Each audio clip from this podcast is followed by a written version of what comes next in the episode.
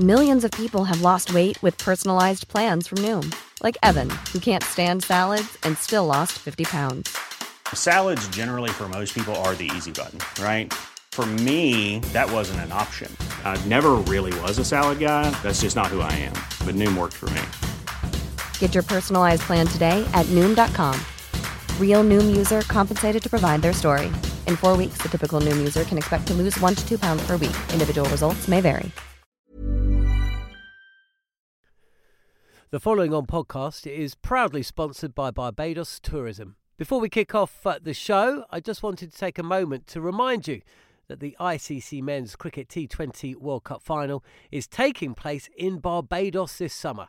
This, by default, gives all of my fellow cricket fanatics the perfect excuse to go and book a holiday to Barbados in June and experience firsthand the euphoric atmosphere at the Kensington Oval, the cricket mecca of the Caribbean.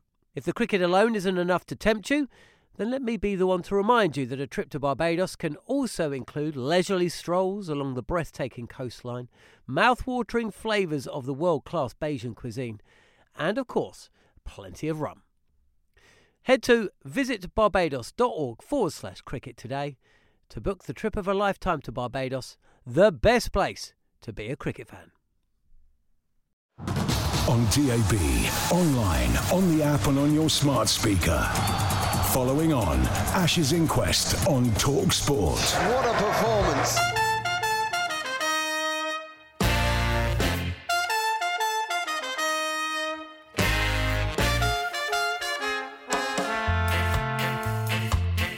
Good evening and welcome to the show. I'm Jon Norman. With me for the next hour on Talk Sport is Steve Harmison, with us both basking in the post match winning glow that has come from England's three wicket win over Australia here at Headingley.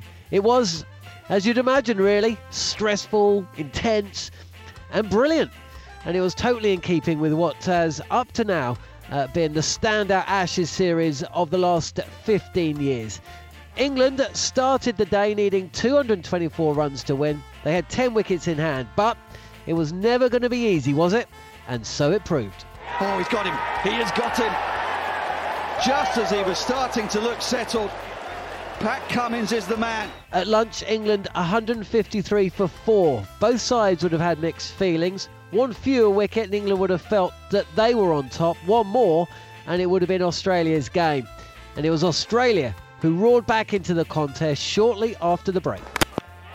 Chopped on! Starc gets Stokes the over before. He gets Bairstow. England was still 90 short. It felt more like 900. They needed a calm head and some good batting, and they got both from Harry Brook, playing like a veteran, and Chris Woakes, who is one. The two started slowly, but surely the runs started being ticked away. Bowlers were seen off. Before you knew it, the winning line 21 runs away, and even the wicket of Brook for 75, a fifth on the day for the brilliant Mitchell Starc, wasn't enough for Australia, who gambled right to the end. Wood hooking a short delivery for Cummins for six. Fittingly, it was then Chris Woakes who hit the winning runs. Through the offside. Chris Woakes nails it for four, and two of the lads that England brought into the side, Wood and Woakes, And so, here we find ourselves with the series still alive, new chapters in the careers of Woakes, Wood and Ali having been written, and we will go to Manchester with England still in the hunt after more Headingley heroics. You're listening to Following On Ashes Inquest on Talksport. Well, big thanks to Sky Sports Cricket for those highlight clips. Uh, you know, Harmy, at the start of play, Stuart Broad said that England were going to approach this as a 50 over run chase. And that's how many overs it took. Can you believe that? Um, Harmy, I've not seen too many ODIs that can hold a candle to what we saw today at Headingley. But uh, tell us now, must, you must have been wiping away the tears as Mark Wood walked off with Chris Woakes and then stepped up to get the Player Award match. It's been an incredible match, and uh, it was just fantastic to see. It was. It was brilliant to see, and to see you know two guys go off at the end there. And you know, Jon, sometimes good guys don't always get what they deserve um, in in life because they are good guys and they, They sort of get let down. They get pushed to one side. They get dropped. They get left out because of you know they think as though there's you know reinventing the wheel and other selections come. And when they perform, it's brilliant to see, and it's so heartwarming. And that was Chris Woakes and Mark Wood walking off at the end because you'll not meet two nicer guys. You'll not meet two more popular blokes in the dressing room than than Chris and, and Mark.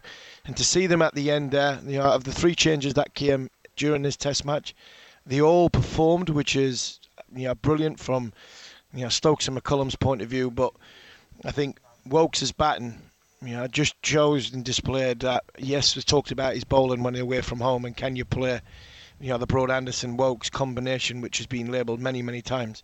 His batting is sometimes gets. Um, sometimes gets left behind when it comes to the conversation about how good this guy is. You know, he lives in Ben Stokes' shadow as a all-rounder because I think he is a genuine all-rounder. And unfortunately, he's, he's he's bowling. He's lived in the world of two of the greatest performers that England have ever had in Broad and Anderson. So it's been an unbelievable Test match, and what a week it's been for, for Leeds and for Headingley. Some dark times over over Leeds and Yorkshire County Cricket Club over the course of the last 18 months. But this four days have really showcased what a brilliant venue Headingley is. Um, and it's just a shame that it's not going to be till eight years' time before we come back again. How nervous did you get? At what at what point when you were watching did you think this is Australia's game here? Was it when, when Bairstow was dismissed? That was the moment, wasn't it? Bairstow got out. That was the moment for me. I'm thinking that's it. Four four four ninety mile an hour Yorkers from over around the wicket. Mitchell Starc game over. That's it. I I didn't I didn't. I'm not saying I didn't have any hope that England were going to win, but at one six at 171 for six when Bairstow walked off, I'm thinking do you know what? That's it. That's that's England's race run. That's 3 0, potentially going down to 5 0 because everything in this series has gone England's way. Um, but, you know, fair play, Chris Woakes. He was absolutely brilliant. And when Mark Wood hit that six, that was the mo- that was when I could come from behind the sofa and start enjoying the next sort of four or five runs and thinking we got a chance of winning three two here. It's fantastic. Let's hear from Ben Stokes. He's just been speaking to the press. He says uh, the win hugely significant psychologically ahead of uh, the rest of the series. I think if you look at the the first two games in terms of how tight they were, getting over the line in another tight game can sort of I don't know mentally sort of help knowing that oh you know another close game but we've got over the line on this one because the first two didn't go our way so you sort of you know, you flip it round and we and we didn't win this one, but it was tight again. You sort of like, oh, it's just not meant to be. But yeah, like obviously we over the moon that we've won this one, but um, it's just the start of what we know we need to do. Let's hear from uh, the Australia captain as well, Pat Cummins, uh, who was asked if there was anything he could have done differently with his tactics. I'll have another look at it and, and see if uh, there's anything we might do differently. Um, still felt like the ball was there was a little bit in there, um, so kind of happy to give away a single, but still felt like you know, we left our catches in two or three slips where you felt like you're going to take your wickets anyway. So I think overall not bad. Um, yeah, you might look at it a few different ways to go about it, but you know, felt like we made some decent decisions out there. Yeah, I mean, I thought that Australia bowled terrifically well today, um, and if they do have some regrets, it's always a bit strange, isn't it? You kind of blame fielders for dropping catches. You almost kind of suggest they do it on purpose.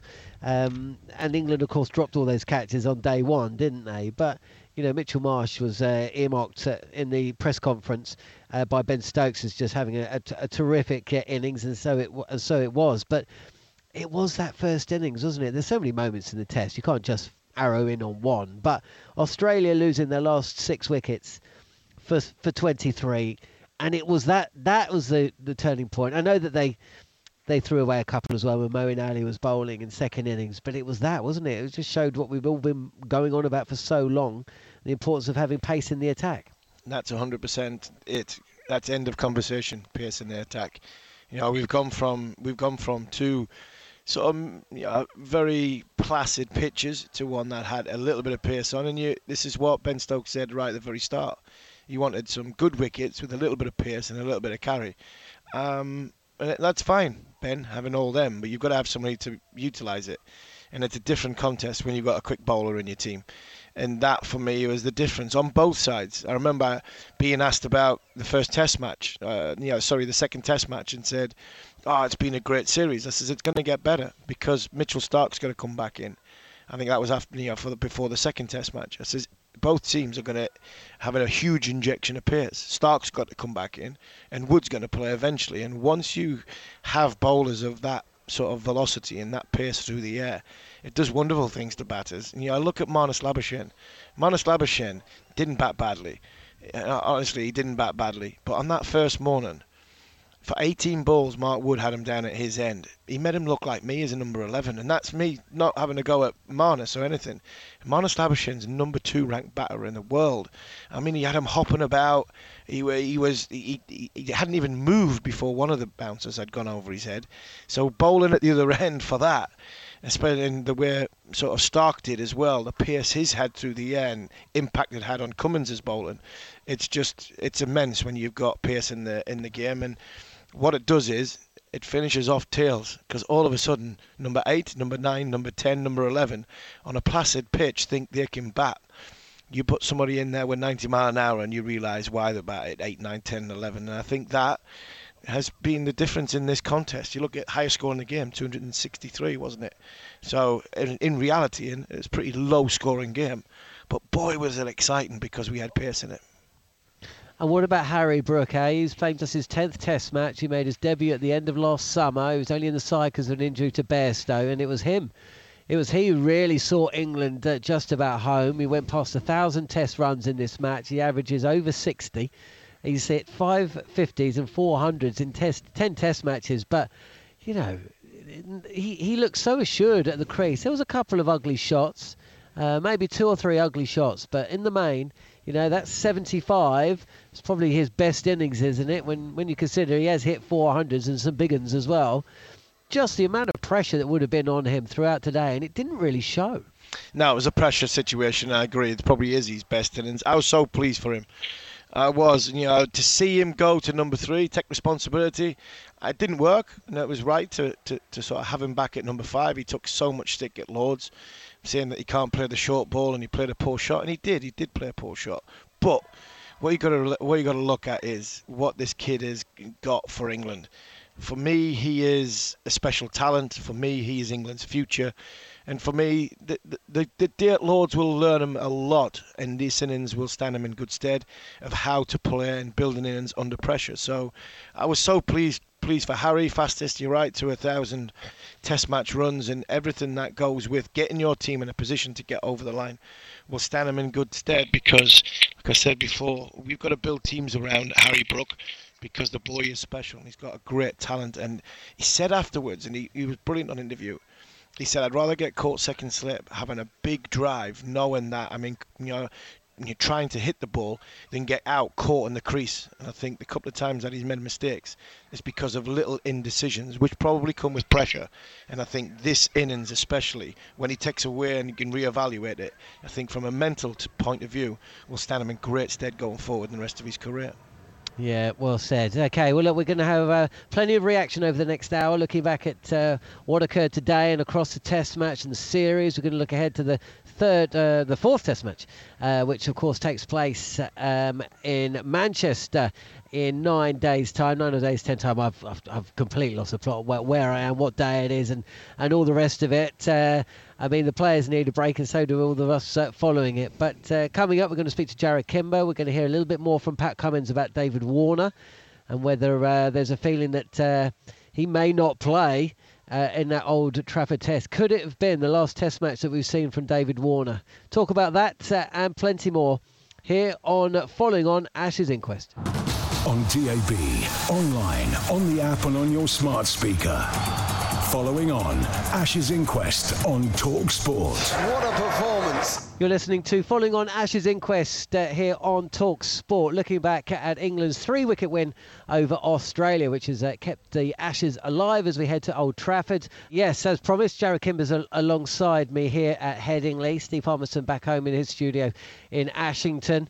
And uh, yeah, just looking back at, at another terrific day of Test cricket. We've had 14 days and I would say we've had 14 days of, of Test cricket at its at its best and at its worst and at its most Weird. frustrating and weird and exciting. It's it's been it's just been another one. I'm just so happy that we can.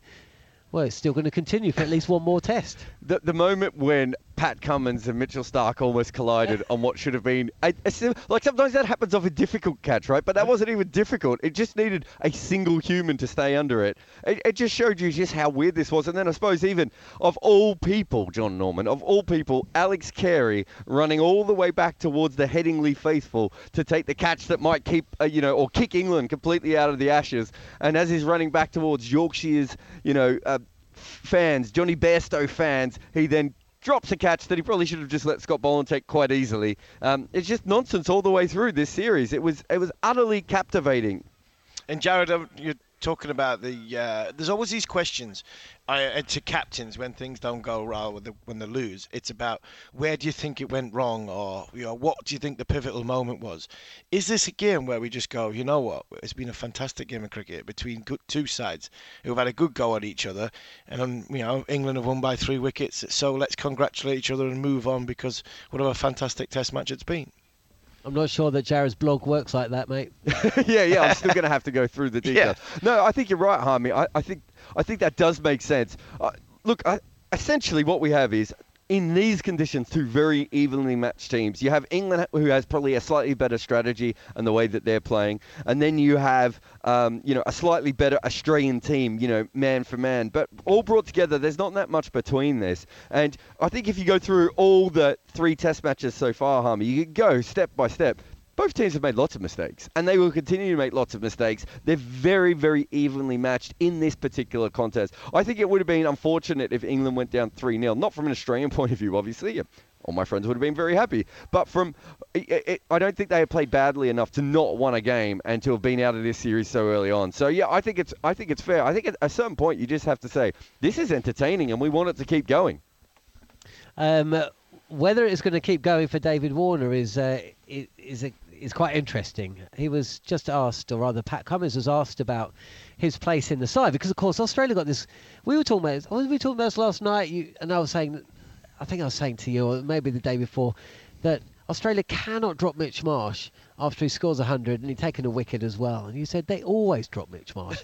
they can always drop Mitch Marsh. Now, Cameron Green, I think, may well come back into the side in the fourth test. Definitely. Mitch Marsh may not be dropped for the fourth test, and there is a chance that Mitch Marsh opens. Let's just hear what Pat Cummins had to say about David Warner's place within this side. You keep all options open. Um, yeah, we've got I think nine nine or ten days now, so well, yeah, we'll take a deep breath. We'll kind of go away for a few days, but you know everyone comes back into it. Greeny should be fit for Manchester. Josh will be back in there as well, so we should have a yeah full roster and kind of yeah we'll have a look at the wicket and have a chat and work out the best eleven.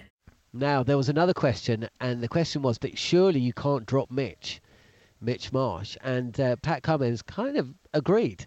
So, where do you think we are? Have we seen the last of David Warner? There is another option. It's that Mitch Marsh and Cameron Green both play, and they fill in as the fifth bowler as a combined. So they come in for Boland. Yeah, so Bol- Boland goes out. Yeah, and Josh Hazlewood doesn't play. So there is another way of doing it. Put it this way: I think David Warner has done his job. I mean, I ask Harmy this, but I'm pretty sure that David Warner has done his job as an opener in this series. He hasn't made the sort of runs that you would want, but I think as an opening batter, he's got them off to a lot of good starts, and he made 60 in the last test. It would be a huge call to do that, and also Marnus isn't making any runs, so you can't really ask Marnus to open the batting when he's not uh, batting particularly well. Mitch Marsh opening the batting would be hilarious, and I'd love to see it, but I don't see that happening. But I, I don't know. How do you feel about this, Harmy? Yeah, I get what you're saying. It's a bit like the, the conversation we're having right at the start of the summer, where how does Johnny Bef- Bairstow fit in? Do you fit him in as an opening batter? And probably say no, do you? So I think you know, it'd be interesting. It's because we're going to Old Trafford. If we'd been coming to Headingley, you'd possibly say they both fit in because then you potentially don't play Murphy and say, uh, you know, we, we, we're going to play you know, all seam option. But at Old Trafford, you need, there's two things you need. You need a fast bowler to bowl at one end, tall bowler, quick bowler through the air, whatever you want, which I think is Starc, Hazlewood, um, and Cummins, and you need a spinner. You need a spinner for Old Trafford, so Murphy has to play. There might be a you know a big call in that in that middle order. I agree. I don't think I really don't think um, dropping David Warner is an option. Two one down in they're two one up in in the Ashes. The only reason there's talk about it, huge talk about it, because obviously Brody's got him again. There is a chance and a possibility that Broad, having played the Test matches he has in a row, he might not play in Old Trafford. I'd be amazed if he doesn't. But when it comes like that, is it as simple as going making a, a ruthless, harsh decision and go, well, um, Marsh plays and Green doesn't?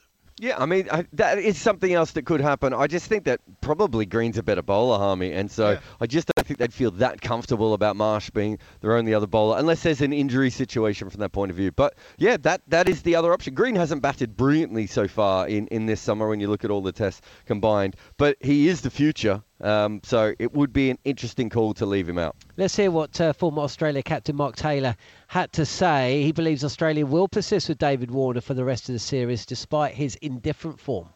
There's no doubt David's a, a strong willed man, though, so he'll still believe. So I, I think the Australian selectors will probably stick with him.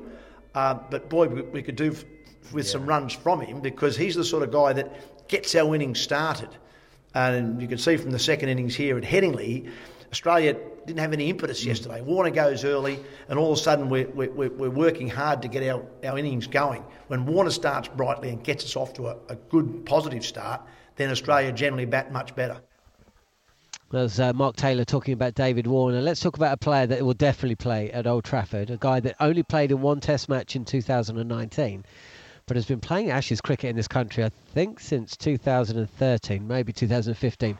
Took a five for today and uh, you wrote a really interesting piece on Mitchell Starc in the build up to this test match, really having a look at his figures. He took out the day night test figures, and he didn't really stand up quite as high as many many people would have thought. But certainly today and in this test match, Mitchell Starc has shown what a phenomenal weapon he is. Well, he did something today that I've never seen him uh, do before, and you know how closely I watch Mitchell Starc. So in the, in the last Ashes in Australia, he started bowling the wobble ball, right? And he wasn't very good at it, and it meant that he stopped swinging the ball. They actually took the white ball away from him um, in one-day cricket, the opening uh, position, because he stopped swinging the ball. So he gave the wobble ball up. It wasn't working, right? Have a look at the three dismissals he got early on today. It was a it was a wobble ball, but as Harmy would probably have noticed as well, it wasn't the normal one. It was the three quarter seam one that Trent Boult and Mohammad Siraj and T- Tim Southee um, are much more known for. And I was watching it going, how do you play him? If he can do this regularly, because he's, he's going to swing the new ball, and then later on he's going to bowl these massive cutters. And he was he was basically the person who kept Australia in that game, right? He was absolutely phenomenal, and he didn't even go to the short stuff today. I, I thought he was brilliant. And if he's going to bowl like that, he is that. That for me is what Mitchell Starc always needed. That one extra skill. You can't, you know, he was always very tall. He's always very fast, and he could swing the very new ball. He just needed one other thing to keep all those things together. This, this delivery today looks like it could be something quite special. It certainly was when Moeen Ali missed it. Yeah, I agree. And I think when you look at Mitchell Starc from a, a, technical point of view, I just think he's held his left side. He's yeah, not sorry, his right side a lot stronger and a lot higher, just that splits, you know, that fraction longer at delivery. And that for me helps the wrist position when it comes to, from a bowling point of view. And I think when you do that, you've got a better chance of swinging it but you're also, if you're going to go down the wobble ball, uh, seam ball, you have got a better chance of delivering it when and how you want it. So he wasn't like he was in 2019, where he was bowling from a lot lower because he's he, he's his sort of front side was collapsing a hell of a lot. He looks a lot higher at release point, a lot taller, which gives him a better wrist position and release point to let go whatever he's trying to do. Which is, if he's trying to wobble it, it's you know it, it does and it's not a problem, but it doesn't affect and hamper the way he tries to to sort of try and swing the ball back. And I thought he was, you know, uh, he was a real threat in that in that early throws. And I thought, you know what, when Bairstow got out, I was expecting three or four three or four Yorkers, and you know, England could have been that could have been it all over. Ashes gone, but obviously England stood up to the to that. But one person that has had a real struggle, Jarrod, and that's Scott Boland going at two and over for his Test career before he come to England. England have got his number, haven't they? Yeah, he's bowled a couple of smaller spells where I've thought, oh, this is the bowling that no one can play.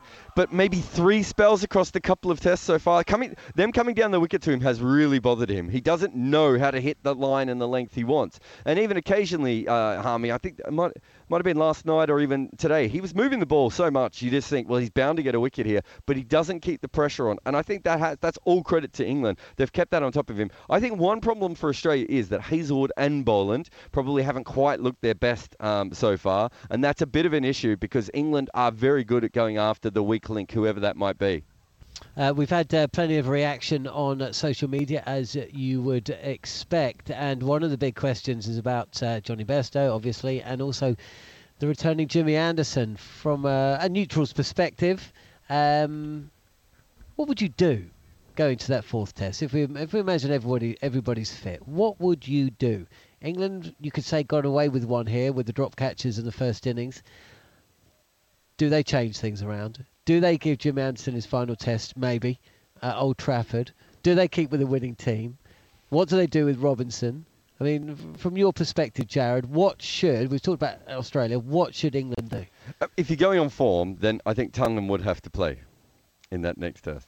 But I mean, Harmy will know a lot more about Wood and, and his arm and everything else. He's got a few days off, of course, in between, but he'd have even more days off if it was the oval test. But you may not be able to rest him that far. Tongue bowled really, really well when he's had a chance. It's hard to say that he shouldn't come back in. Um, so at that point, it gets confusing, doesn't it? I don't even know how you make the best decision.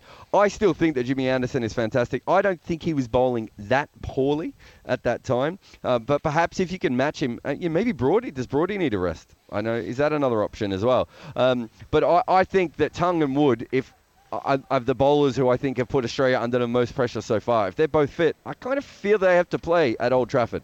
Harmy, what do you reckon? Uh, Shane Shane Carter with Jimmy Shirley returning for the fourth test. Who drops out? For me, it's Robinson. What's uh, what's your bowling lineup if everybody's fit for Old Trafford? I don't think Robinson's in the game now. I think we've seen the last of Ollie Robinson in, in this Ashes series. Um, it's a tough one. I don't think you can put sentiment into it, even though there's J- Jimmy Anderson end. Um, I think you, you rock up to Old Trafford. Like I said a bit earlier, you need a fast bowler. If you've got tall bowler, great. And you need a spinner for for the way Old Trafford uh, is as a surface. The only thing I would say on the Jimmy Anderson one, I, I, agree with Jarrod. I don't think he's bowled as badly as what his numbers look like, but I think one, he is England's best bowler. And I think if you sit down and you go through what the surface is, and you you come up with a plan to pick your best team to go to win the game and go 2-2. Forget about leaving anybody for, for the oval. I think Wood has to play. I think Broad has to play. And I think I'll probably punt for Anderson. I really would punt for Anderson. The only way I got Josh Tongue in, as much as I really want Josh to play, and I want him to play in this game instead of Ollie Robinson, I think you needing to win. I think you go on what who you think will stand up and perform in the biggest stage possible, and the biggest stage possible is two-one down in the Ashes, and that for me, I think the way Brody's handled himself over the course of this series so far, I think he gets the nod just over Josh Tongue because I think I'd always play Jimmy Anderson at Old Trafford. It would be kind of ironic if uh, David Warner's picked and Stuart Broad's dropped, wouldn't it? But uh, uh, Johnny, you know, if England had lost this game, though, there would have been a full guy. Um, certainly, the the press would have come out for a full guy, and again, unconvincing from Bairstow with the bat today. Uh, Sam Ellard caught up with Mark Taylor, former Australia captain, and just asked him the question about whether he'd keep Bairstow in the Test side. Um, he said he would, but England have to play their best wicket keeper. I think the keeping position is, is too important. Uh, I, I, would have thought this before the series started. I'd certainly have Jonny Bairstow in my side because he's been one of your best batters for the last 18 months.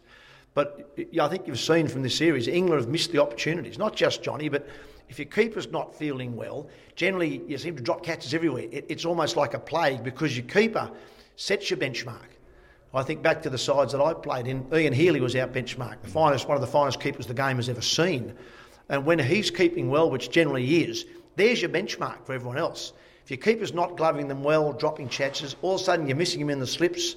People are then getting too close to, together in the slips, mm, yeah. and it becomes a plague. Um, so instead of keeping is too important a position to be fiddling around with. So I, if I was an England selector, I'd be saying, who's my best keeper in the country? If it's Ben Foakes, ben Foakes. he's in the team. Well, there you go. Pretty straight down the line. Uh, big thanks to Jarrod Kimber. He'll be back uh, part of uh, uh the show when it returns. Uh, we're going to be doing a, a, preview to the fourth test match the day before that fourth test. I'll be up in Manchester for that one. Um, we've had uh, plenty of reaction on social media um, via cricket underscore TS. Chris Smith saying, I watched it all day. When Stokes went, I thought that was it. Uh, you weren't the only one. Uh, Dan Woods, MUFC, says, I turned it on when they needed four runs. I was confident at that point. I tell you what, it was crazy. They needed, I think it was 11 runs. That's when I, I started to believe that England were actually going to do it. Uh, by the way, you know that Ben Stokes missed the last 20 runs. He was too stressed. So, too stressed to watch. So he, he must have been sitting in, you know, in the toilet you know, Brendon McCullum style back in 2015 at the MCG, and he would have heard this huge roar, and that was me when uh, Mark Wood hooked Pat Cummins into the football stand for six. Incredible, incredible moment. There's been a few, and uh, we're going to continue looking back at uh, at the day here at Headingley uh, here on Talk Sport. This is uh, following on Ashes inquest.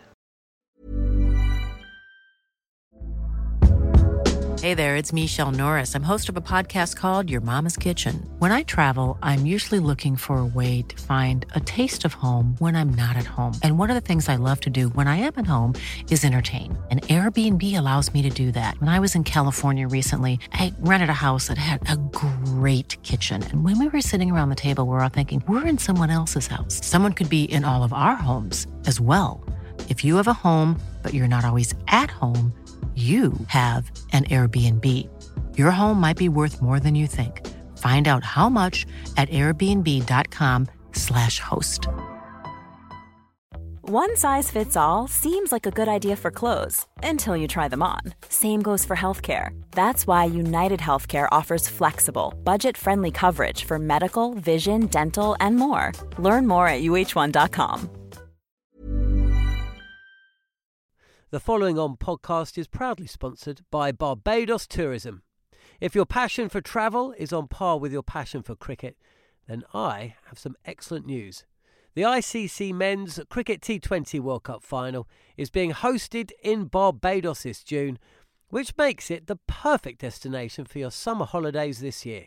To make the most of your trip, you can also experience eight matches from the series in Barbados, including England against Scotland, and England against Australia.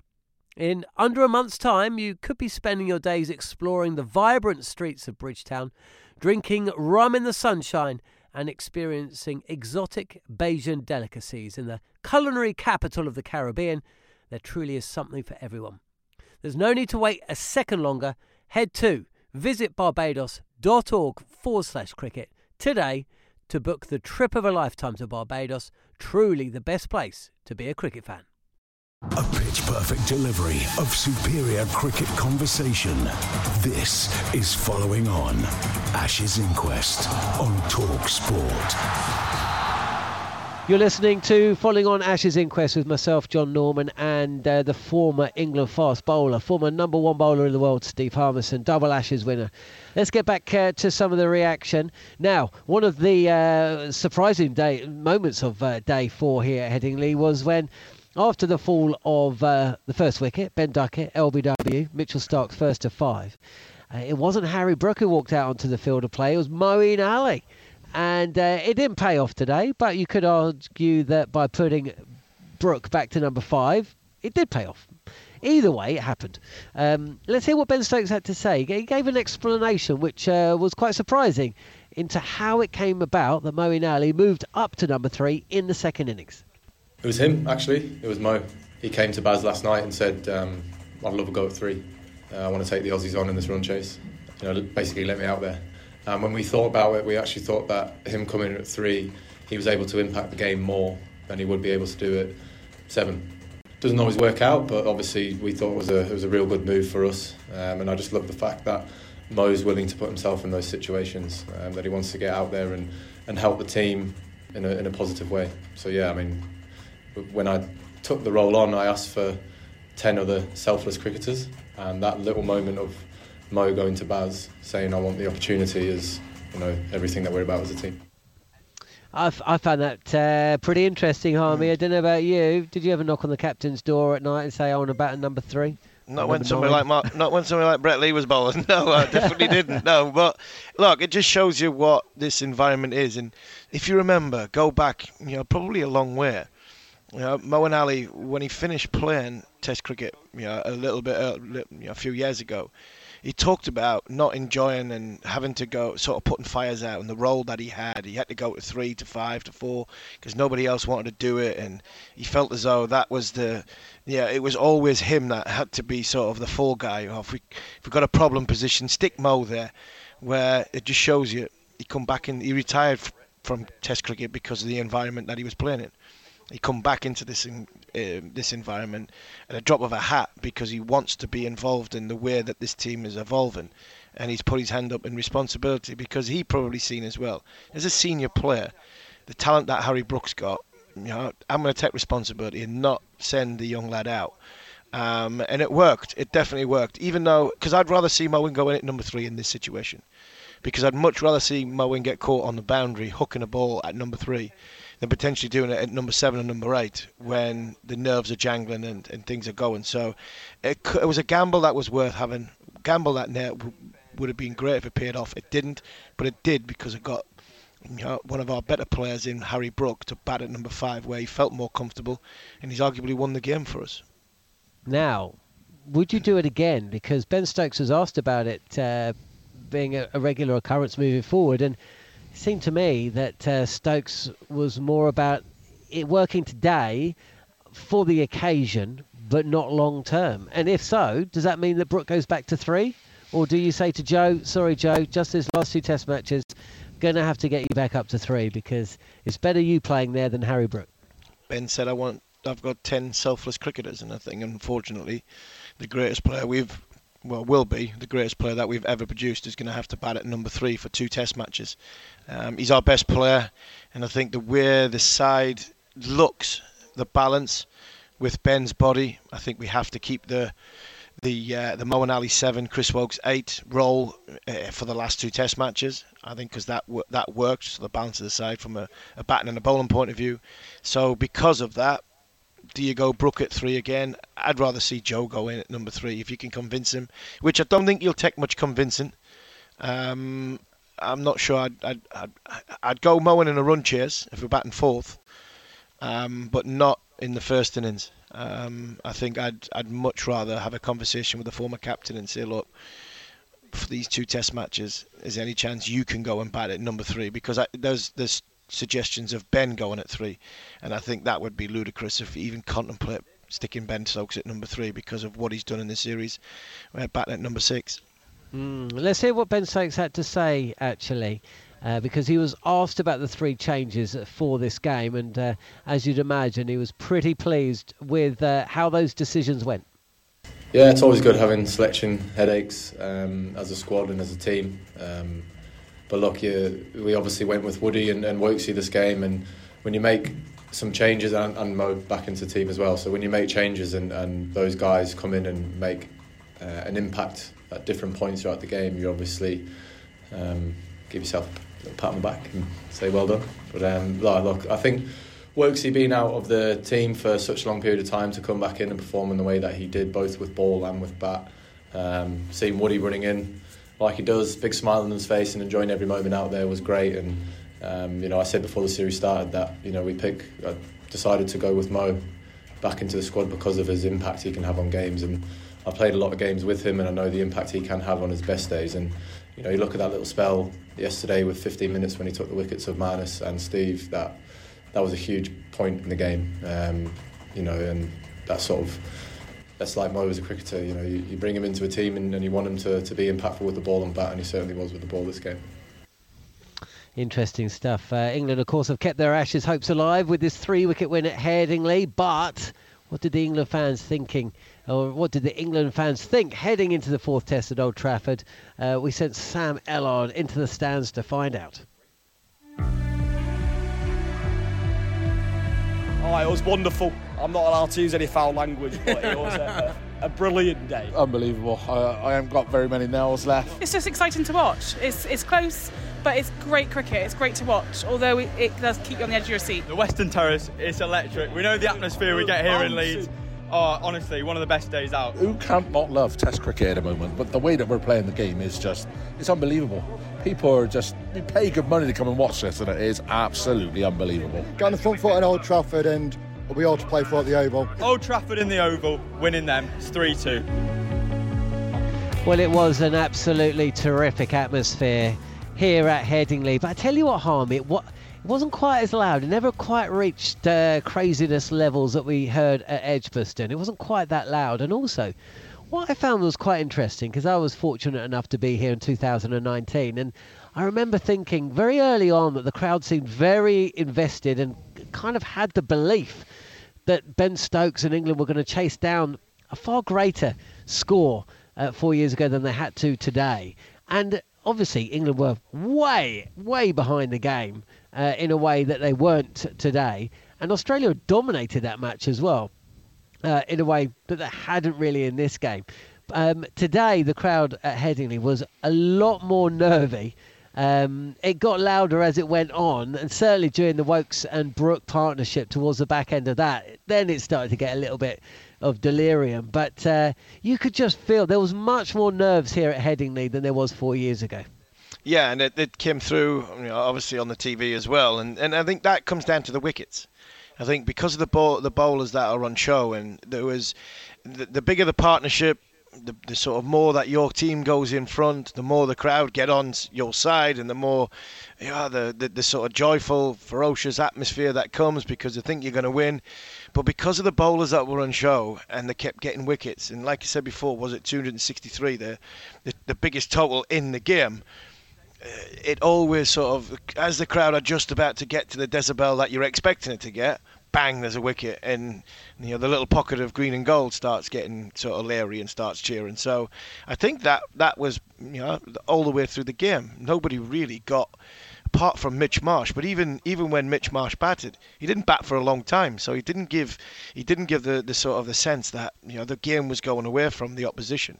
It toed and froed all day, and I think that comes with the emotion, and I think that's why the crowd were, were they were as big as a roller coaster as what the game was. Uh, Sam Ellard uh, has been a busy boy over the last uh, few days. He caught up with our old mate Mark Butcher actually, and uh, um, uh, spoke about many, many different things.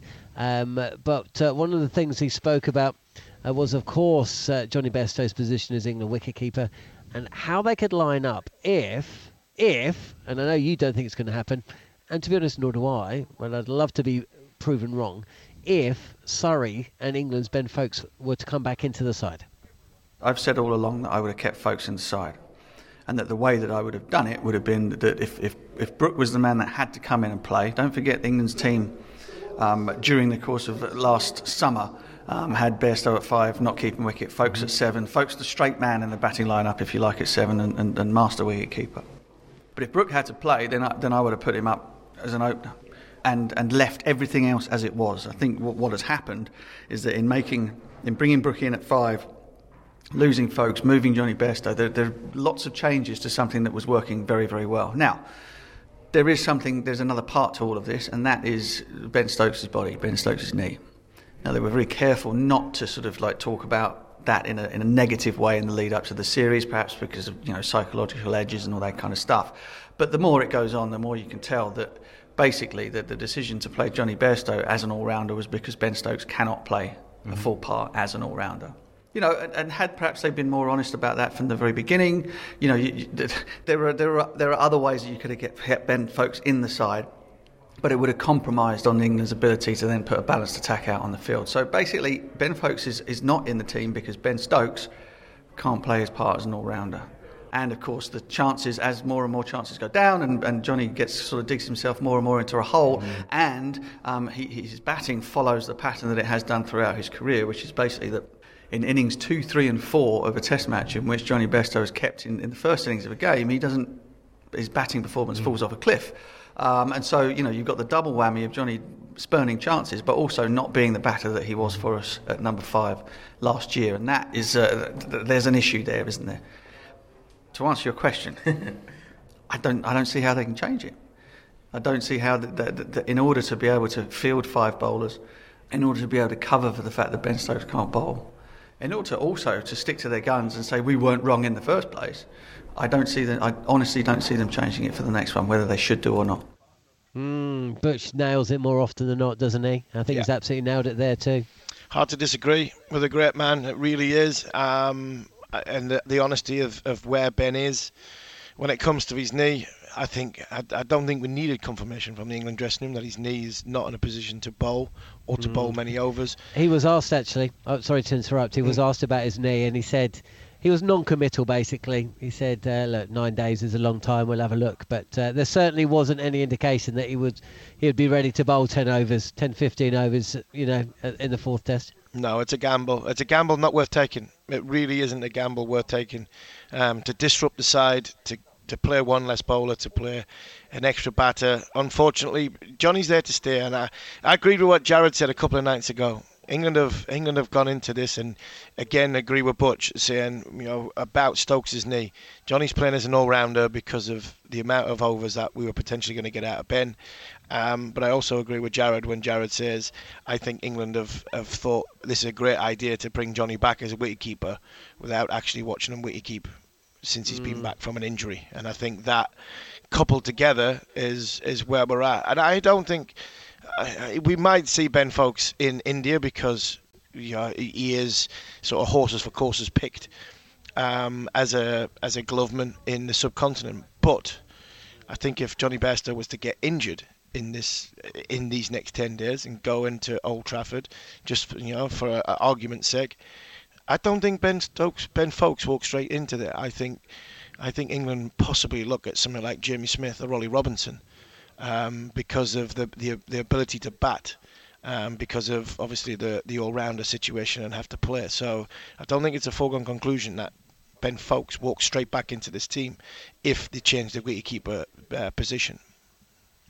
Let's talk about the other Ollie Robinson because, of course, you weren't re- referring to the bowling Ollie Robinson. I suppose over the next couple of days we're going to find out a little bit more about the back spasms that meant that essentially he couldn't bowl his overs. Um, but his position within this side is looking a little a little bit precarious, isn't it? Yeah, he's done for me. I think he's done in in um, in the Ashes.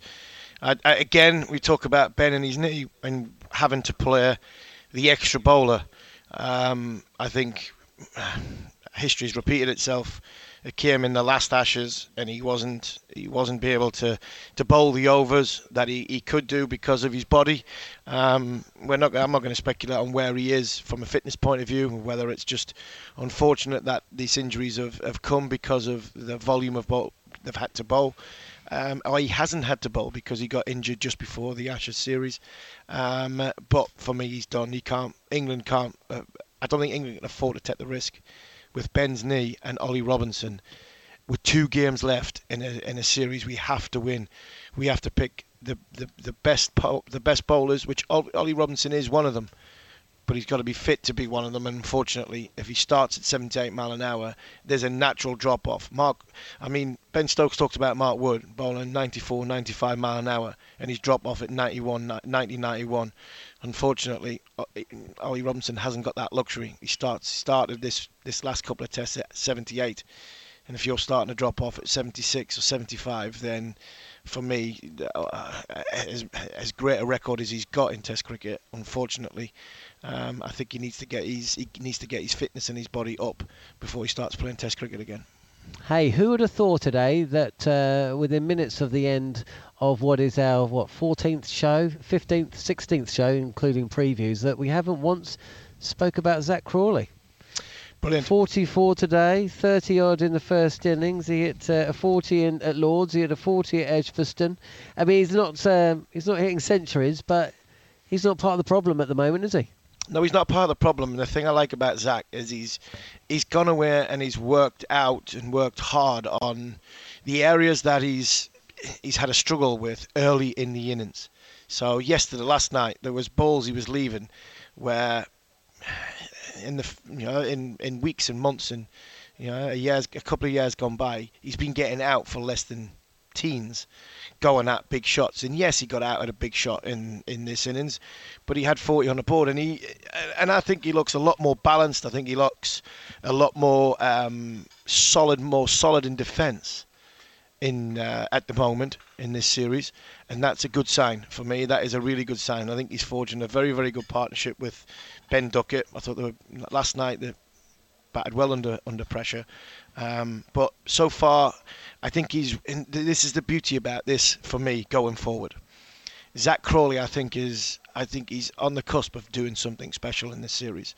I really do think he's got a, a hundred in him in this series, and I also think Moeen Ali, because of what he's just done and how he's just sort of sacrificed himself from a position point of view in the team and took responsibility. Moeen Ali, he does special things, and I've got a funny feeling he's going to do something special in this series. So because of that, yeah, do you know what? I, am still, I still, still with what Ben Stokes said right at the very start. We can win three-two, and I think we can. Having a quick look at the batting averages, there's seven players who are averaging more than 30. Now that's pretty healthy, isn't it? Now, admittedly, one of them is Mark Wood, who's uh, who would bite your hand off for an average of 40. Bat him at, at three. series. Bat him at three. Well, I tell you what, he seems to take the short ball on a little bit better than some of the uh, the players that are batting higher than him. But yeah, you know, it's uh, it's looking okay, isn't it? They're two one down with two to play, but they do actually have batters that seem to be in form. And I think you're right about Crawley. I think the best is yet to come. I think the best is still yet to come from Harry Brook, and I think the best is still yet to come from Joe Root. So um, you know, it's and even today, one of the things that kind of I was bearing in mind, and I, I thought we were I thought we were toast, to be honest. It's 171 for six. But at no stage did we really lose wickets in clumps. And that in itself, you know, said a lot about this England team. And that's a character.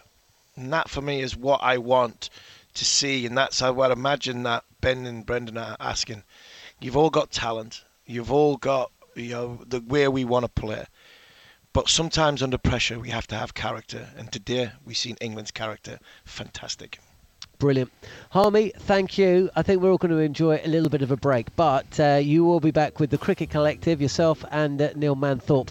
That'll be appearing in the following on podcast feed. Uh, if you are just uh, joining us here on Talksport and uh, you want to listen back to the show, it will also be available via the following on podcast feed. And this week, we're going to have a special show for you. Shane Warne, England's Ashes nemesis, uh, looking back at Shane Warne's contribution to the Ashes uh, throughout his career as well. So, plenty of content that's going to be available uh, via the following on podcast feed. But for now, that's all we're going to bring you after another heroic day uh, here at Headingley. It's one that will uh, will not be forgotten anytime soon. It's going to sit up there alongside some of the very very best that we've seen in Ashes uh, uh Ashes contests here at this famous old ground. Uh, but for now, that's uh, all we're bringing you here on Talk Sport.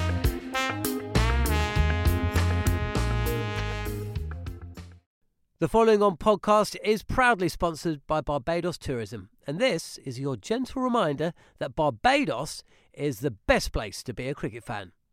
With eight matches from the ICC Men's T20 Cricket World Cup Series taking place in Barbados this summer, including the final, you can experience the summer of a lifetime by booking today. Aside from immersing in world class cricket in the sunshine, Barbados is the dream destination for all travel enthusiasts. It is where adventure meets paradise, the culinary capital of the Caribbean, and better still, the birthplace of rum. If you're keen to unite with cricket fans across the globe for what is set to be an unforgettable summer, then head to visitbarbados.org forward slash cricket today.